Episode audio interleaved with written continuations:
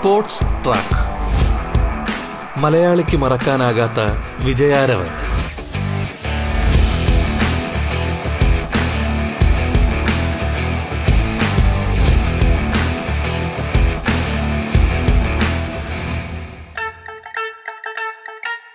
നമസ്കാരം പ്രിയ ശ്രോതാക്കളെ. സ്പോർട്സ് ട്രാക്കിലേക്ക് സ്വാഗതം.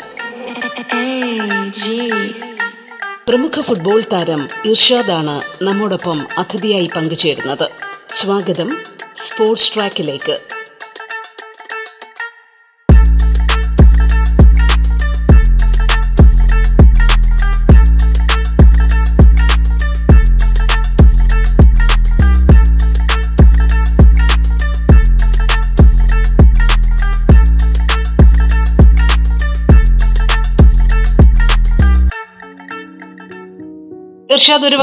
കഴിഞ്ഞ ഒരു അധ്യായത്തിൽ നമ്മൾ സംസാരിക്കുന്ന കൂട്ടത്തിൽ ഗോകുലം എഫ് സിയുമായി ബന്ധപ്പെട്ട ഒരു ഓർമ്മകളും കേരളത്തിലേക്ക് മടങ്ങി വരാൻ താല്പര്യമുണ്ട് എന്നുള്ള കാര്യവും ഒക്കെയാണ് നമ്മൾ പൊതുവെ സംസാരിച്ചത്. ഇപ്പം ഇർഷാദിനെ പോലെ ഒരു ഫുട്ബോളറിനെ നമുക്ക് അടുത്ത് കിട്ടുമ്പോൾ കേരളത്തിന്റെ ഫുട്ബോൾ നാളുകളെ കുറിച്ച് അല്ലെങ്കിൽ അതിന്റെ ഭാവിയെക്കുറിച്ച് ചോദിക്കാതിരിക്കാൻ നമുക്ക് പറ്റുകയില്ല. കാരണം ഈ സമീപകാല ഫുട്ബോളിന്റെ എല്ലാ തരത്തിലുള്ള മാറ്റങ്ങൾ ഉൾക്കൊള്ളുന്ന ഒരു പ്ലെയർ കൂടിയാണ് ഇർഷാദ്. ഇപ്പോ മറ്റൊരു ക്ലബിന് വേണ്ടിയാണ് കളിക്കുന്നതെങ്കിൽ പോലും.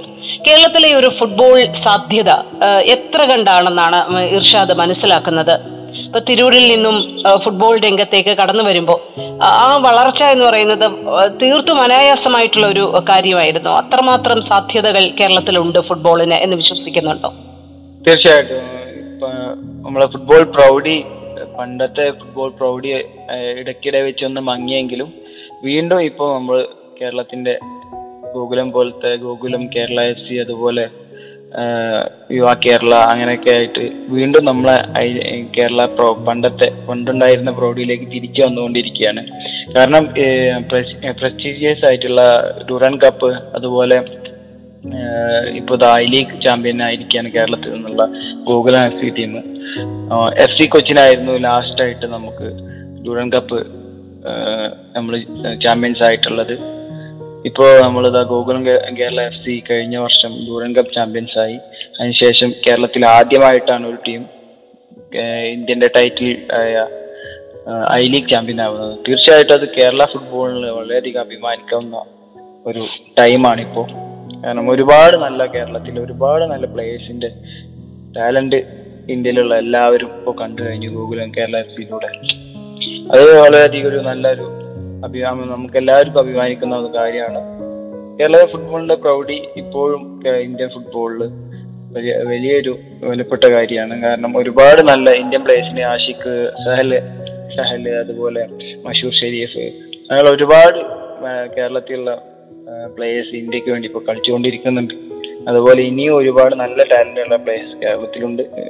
തീർച്ചയായിട്ടും കേരള ഫുട്ബോൾ ഇന്ത്യൻ ഫുട്ബോളിൽ വലിയൊരു ഘടകമാണ്. തീർച്ചയായിട്ടും ഇർഷാദ് പറയുന്നത് വളരെ വാസ്തവമായിട്ടുള്ള കാര്യമാണ്. കാരണം ഒരുപിടി നല്ല താരങ്ങളെ ഇന്ത്യൻ ഫുട്ബോളിന് സംഭാവന ചെയ്യാൻ കേരള ഫുട്ബോളിന് കഴിഞ്ഞിട്ടുണ്ട് എന്നുള്ളത് ഒരു വലിയ കാര്യം തന്നെയാണ്. പ്രത്യേകിച്ച് നമ്മുടെ ഒരു സുവർണ താരങ്ങളുടെ ഒരു ഹിസ്റ്ററി തന്നെ എടുത്തു കഴിഞ്ഞാൽ. അപ്പൊ അതിൽ എനിക്ക് തോന്നുന്നു ആ ഒരു ശ്രേണിയിൽ ഈ അടുത്ത കാലത്ത് സി വി പാപ്പച്ചൻ സാറാണ് വിരമിച്ചത്. പോലീസ് ഫോഴ്സിൽ നിന്ന് വിരമിച്ച് വീണ്ടും വാർത്തകളിൽ സജീവമാവുന്നത് നമ്മൾ കണ്ടതാണ്. അന്ന് പാപ്പച്ച സാറുമായിട്ട് നമ്മൾ സംസാരിക്കുന്ന ഒരു സമയത്ത് ഈ കേരളത്തിലെ ഫുട്ബോൾ താരങ്ങളെ അല്ലെങ്കിൽ കേരളത്തിൽ ഒരു ഘട്ടത്തിൽ ഒരു സുവർണ ഫുട്ബോൾ കാലം ഉയർത്തുന്നതിൽ കേരളത്തിലെ ക്ലബ്ബുകൾക്ക് വഹിച്ച പങ്കിനെ കുറിച്ച് ഒരിക്കൽ അദ്ദേഹം നമ്മുടെ ഈ പ്രോഗ്രാമിൽ പങ്കെടുത്ത് സംസാരിച്ചുകൊണ്ട് പറയുകയുണ്ടായി. നാട്ടുമ്പുറങ്ങളിലെ ഫുട്ബോൾ ക്ലബ്ബുകൾ.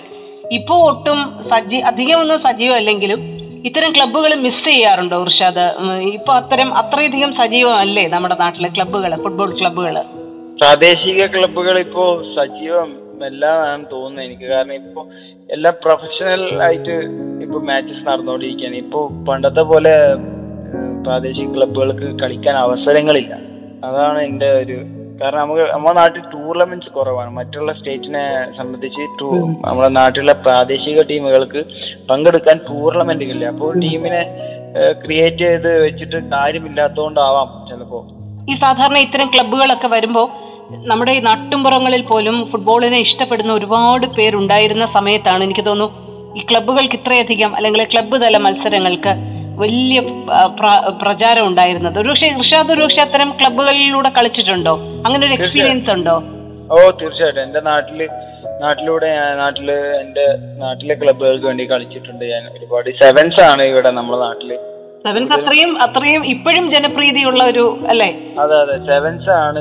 കാരണം ഇലവൻസ് നടത്താൻ നമുക്ക് സൗകര്യങ്ങളില്ല ഇവിടെ. ഗ്രൗണ്ടുകളില്ല അത് കാരണം ചെറിയ സ്ഥലത്ത് വെച്ച് നമ്മൾ പരിമിതികൾ വെച്ച് നമ്മൾ സെവൻസ് കളിക്കാറാണ് നാട്ടിൽ അങ്ങനെ ഒരുപാട് നാട്ടിൽ ഒരുപാട് ടൂർണമെന്റ്സ് ഒരുപാട് ക്ലബ്ബുകളും ഉണ്ട്. അങ്ങനെ പക്ഷെ നമുക്ക് ഫുട്ബോളിന് ഗുണകരമായ കാര്യങ്ങൾ എന്ന് വെച്ചാൽ ഇലവൻസ് ടൂർണമെന്റ് സംഘടിപ്പിച്ച് ഇലവൻസ് കളിപ്പിച്ച് അങ്ങനെ പ്ലേയേഴ്സിനെ വളർത്തിയെടുക്കുക എന്നുള്ളതാണ്. കാരണം അതിലേ കാര്യമുള്ളൂ. ഈ സെവൻസും ഇലവൻസും തമ്മിൽ ഒരുപാട് ഡിഫറൻസ് ഉണ്ട്. അപ്പോൾ നമ്മൾ സെവൻസ് കളിച്ചാൽ ആ രീതിയിൽ കളിച്ച് മുന്നോട്ട് പോകാനേ പറ്റുള്ളൂ നമ്മൾ പ്രാദേശിക നമുക്ക് നമ്മുടെ നാട്ടിൽ ഇനി വേണ്ടത് എന്റെ ഒരു അഭിപ്രായം ഇലവൻസ് ആയിട്ടുള്ള ക്ലബ്ബുകൾ ഇലവൻസ് കളിക്കാൻ പ്രാപ്തരായ ടീമിനെ വളർത്തിയെടുക്കുക പ്രാദേശിക ക്ലബ്ബുകൾ അപ്പോൾ അങ്ങനെയുള്ള കാര്യങ്ങളാണ് എന്റെ അഭിപ്രായത്തിൽ ഇനിയിപ്പം നമ്മൾ ചെയ്യേണ്ടത്. കാരണം ടൂർണമെന്റുകൾ എന്നുള്ള പ്ലേയേഴ്സിന് കളിക്കാൻ ടൂർണമെന്റുകൾ കൊടുക്കുക എന്നുള്ളതാണ്.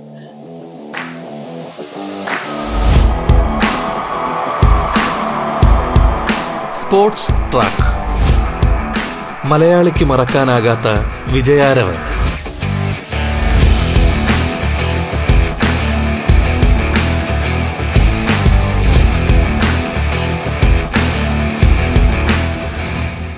ഒന്ന് ചോദിക്കാനുള്ളത് ഇപ്പം ഇർഷാദ് എടുത്ത് ഇട്ടത് കൊണ്ട് തന്നെ നമുക്ക് ചോദിക്കാൻ വരികയാണ്. വടക്കൻ കേരളത്തിലെ ഈ സെവൻസുമായി ബന്ധപ്പെട്ട എനിക്ക് തോന്നുന്നു നമ്മൾ നമ്മളൊക്കെ വായിക്കുമ്പോൾ തന്നെ ഇത്രയധികം ആവേശത്തോടു കൂടി ഒരു ജനത സ്വീകരിക്കുന്ന ഫുട്ബോൾ മത്സരങ്ങൾ നമ്മൾ അങ്ങനെ കാണുന്നില്ല. പ്രത്യേകിച്ച് വടക്കൻ കേരളത്തിൽ ഫുട്ബോളിനോട് ഒരു വല്ലാത്ത ക്രൈസ് തന്നെയുണ്ടെന്ന് നമുക്കൊക്കെ അറിയാം. എന്താണ് എങ്ങനെയാണ് ഇർഷാദ് അത് ഉണ്ടായതെന്നാണ് വിശ്വസിക്കുന്നത്? ഇപ്പോഴും ആ ഒരു ക്രൈസ് അതേ അളവിൽ തന്നെ ഫുട്ബോളിനോട് ഫുട്ബോളിനെ സ്നേഹിക്കുന്നവര് അതിങ്ങനെ വളർന്നു വരുന്നതല്ലാതെ ഒരു തളർച്ചയും അക്കാര്യത്തിൽ ഇല്ല. അങ്ങനെയാണോ ഫീൽ ചെയ്യാറുള്ളത്?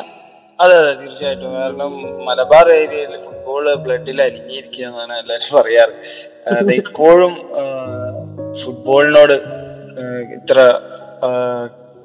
സ്നേഹിക്കുന്ന ജനങ്ങൾ കാരണം ഈ സെവൻസ് ഫുട്ബോളൊക്കെ നമുക്ക് പോയ കളിക്കാൻ പോയാലും കാണാൻ പോയാലൊക്കെ നമുക്ക് അത് നമുക്ക് അനുഭവിക്കാൻ കഴിയും. അത്രയധികം അതൊരു വല്ലാത്തൊരു ആവേശമാണല്ലേ ഈ സെവൻസിന്റെ ഒരു ടൂർണമെന്റ് നടക്കുന്ന സമയങ്ങളിലൊക്കെ?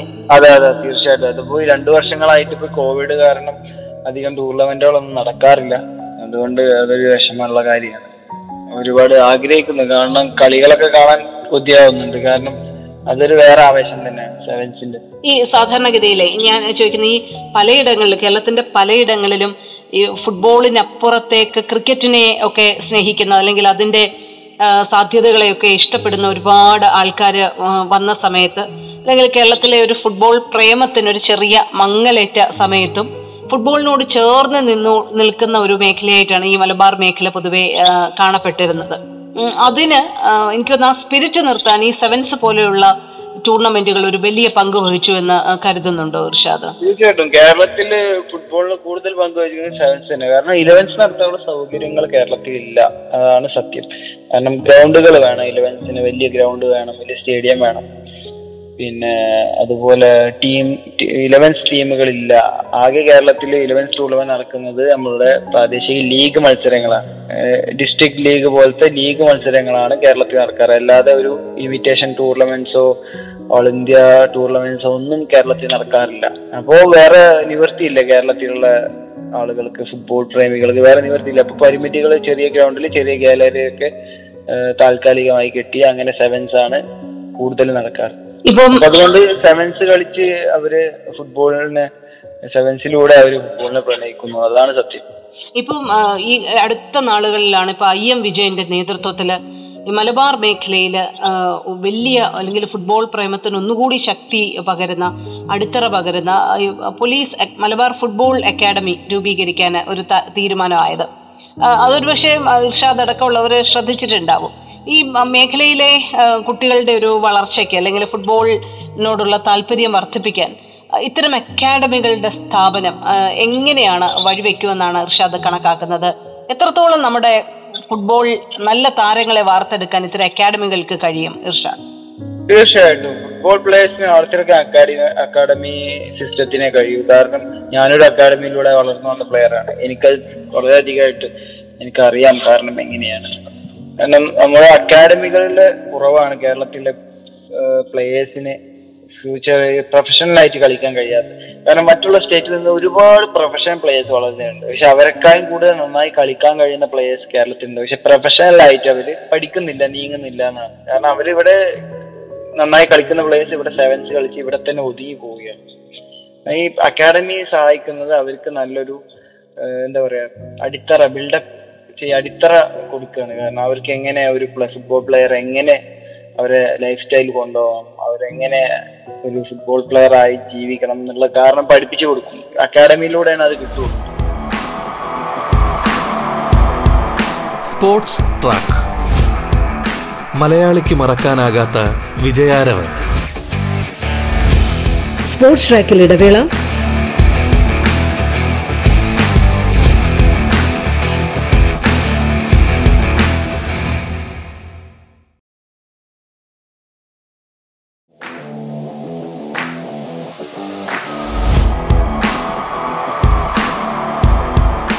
Sports track.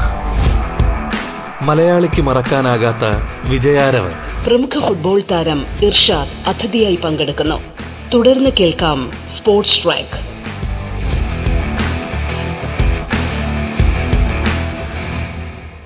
നല്ല ബേസിക് ആയ ഫുട്ബോൾ കാര്യങ്ങളൊക്കെ പഠിക്കുന്ന അക്കാഡമിയാണ് അപ്പോ കേരളത്തിൽ അക്കാഡമികൾ എത്ര എത്ര കൂടുതൽ വരുന്നോ അത്രയും പ്ലേയേഴ്സിന് ഡെവലപ്മെന്റ് ചെയ്യാൻ കഴിയുന്നതാണ് അക്കാഡമികളിൽ അക്കാഡമികളിലൂടെയാണ് നല്ല പ്ലേയേഴ്സ് വളർന്നു വന്നിട്ടുള്ളത്.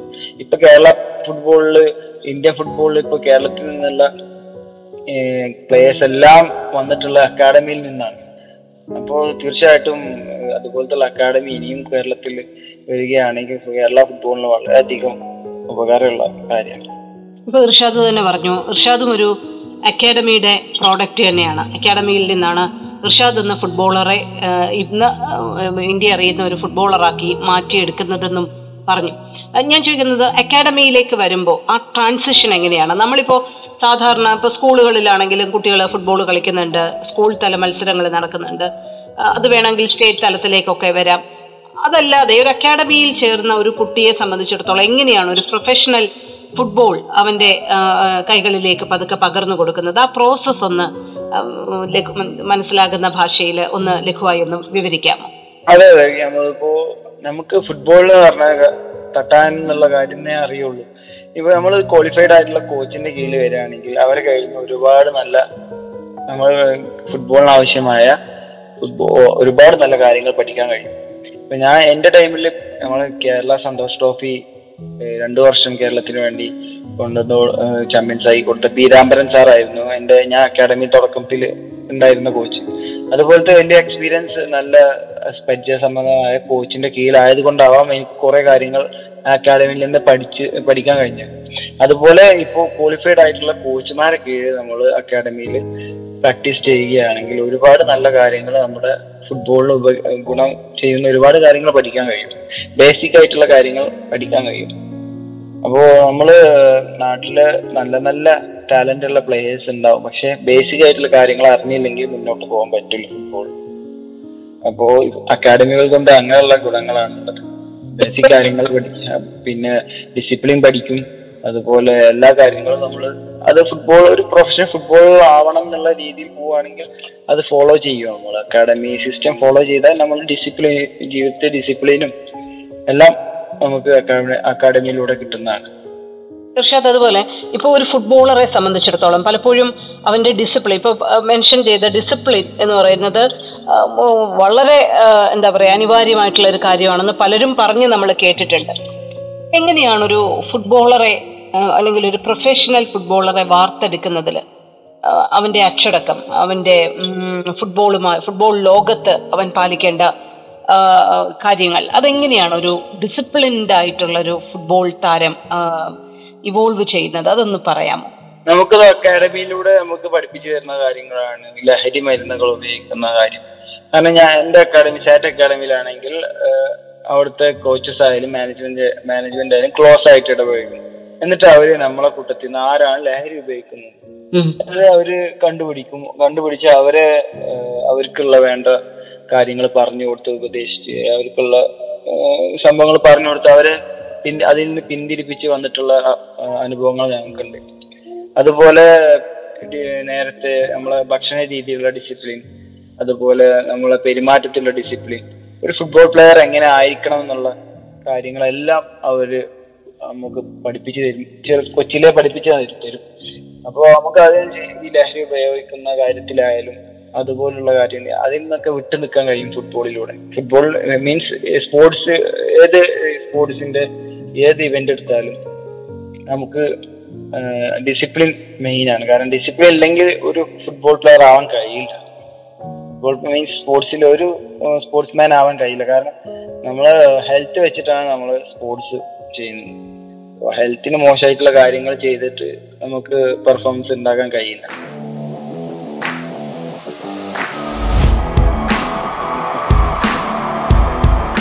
Sports track. മലയാളിക്ക് മറക്കാനാകാത്ത വിജയാരവൻ.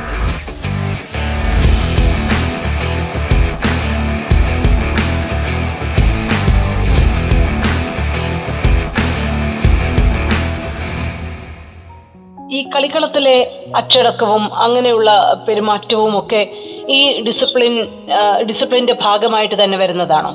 തീർച്ചയായിട്ടും. അതൊക്കെ അവർ നമുക്ക് പറഞ്ഞു തരും. കാരണം ഒരു പ്ലെയർ എങ്ങനെ ബിഹേവ് ചെയ്യണം ഒരു പ്ലെയർ എങ്ങനെ പെരുമാറണം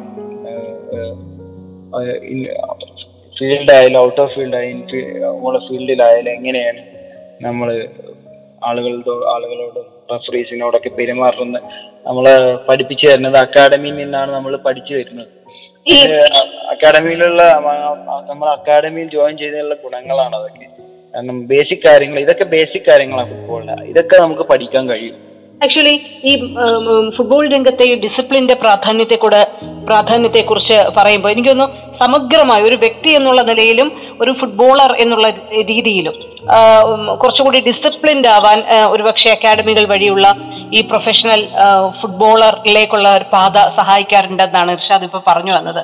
അപ്പൊ പലപ്പോഴും നമ്മൾ കേട്ടിട്ടുണ്ട് കളിക്കളത്തിൽ യാതൊരു അച്ചടക്കവും പാലിക്കാതിരുന്ന അല്ലെങ്കിൽ വളരെ ഭ്രാന്തമായ ആവേശത്തോടെയും ഭ്രാന്തമായ ഇടപെടലുകളും ഒക്കെ നടത്തിയ വളരെ ഫേമസ് ആയിട്ടുള്ള ഫുട്ബോളേഴ്സിനെ കണ്ടിട്ടുള്ളതാണ് ലോകം. ഇപ്പോ മറഡോണ അടക്കമുള്ള ഫുട്ബോൾ താരങ്ങളുടെ ഒരു ശൈലി തന്നെ അവരുടെ പെരുമാറ്റം തന്നെ വേറൊരു തലത്തിലായിരുന്നു. എങ്ങനെയാണ് ആ കോൺട്രാഡിക്ഷൻ നിങ്ങൾ കാണുന്നത് ഇർഷാദ്? മറഡോണ എന്ന് പറയുന്ന ഫുട്ബോൾ ഇതിഹാസമാണ്.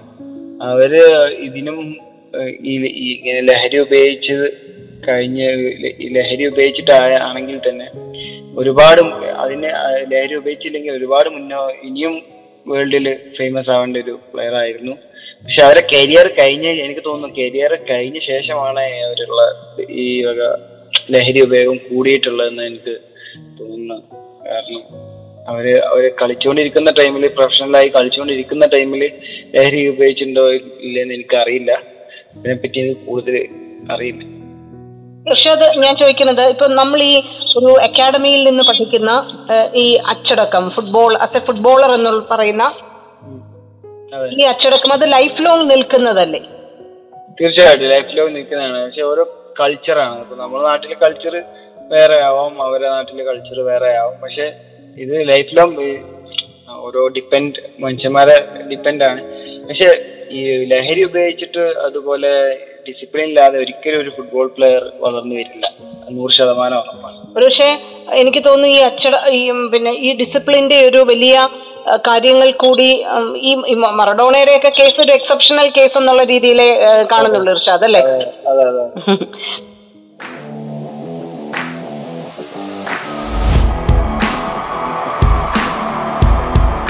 Sports track. മലയാളിക്ക് മറക്കാനാകാത്ത വിജയാരവൻ. പ്രമുഖ ഫുട്ബോൾ താരം ഇർഷാദാണ് അതിഥിയായി പങ്കുചേർന്നത്. സ്പോർട്സ് ട്രാക്കിന്റെ ഇന്നത്തെ അധ്യായം പൂർണമാകുന്നു. നമസ്കാരം.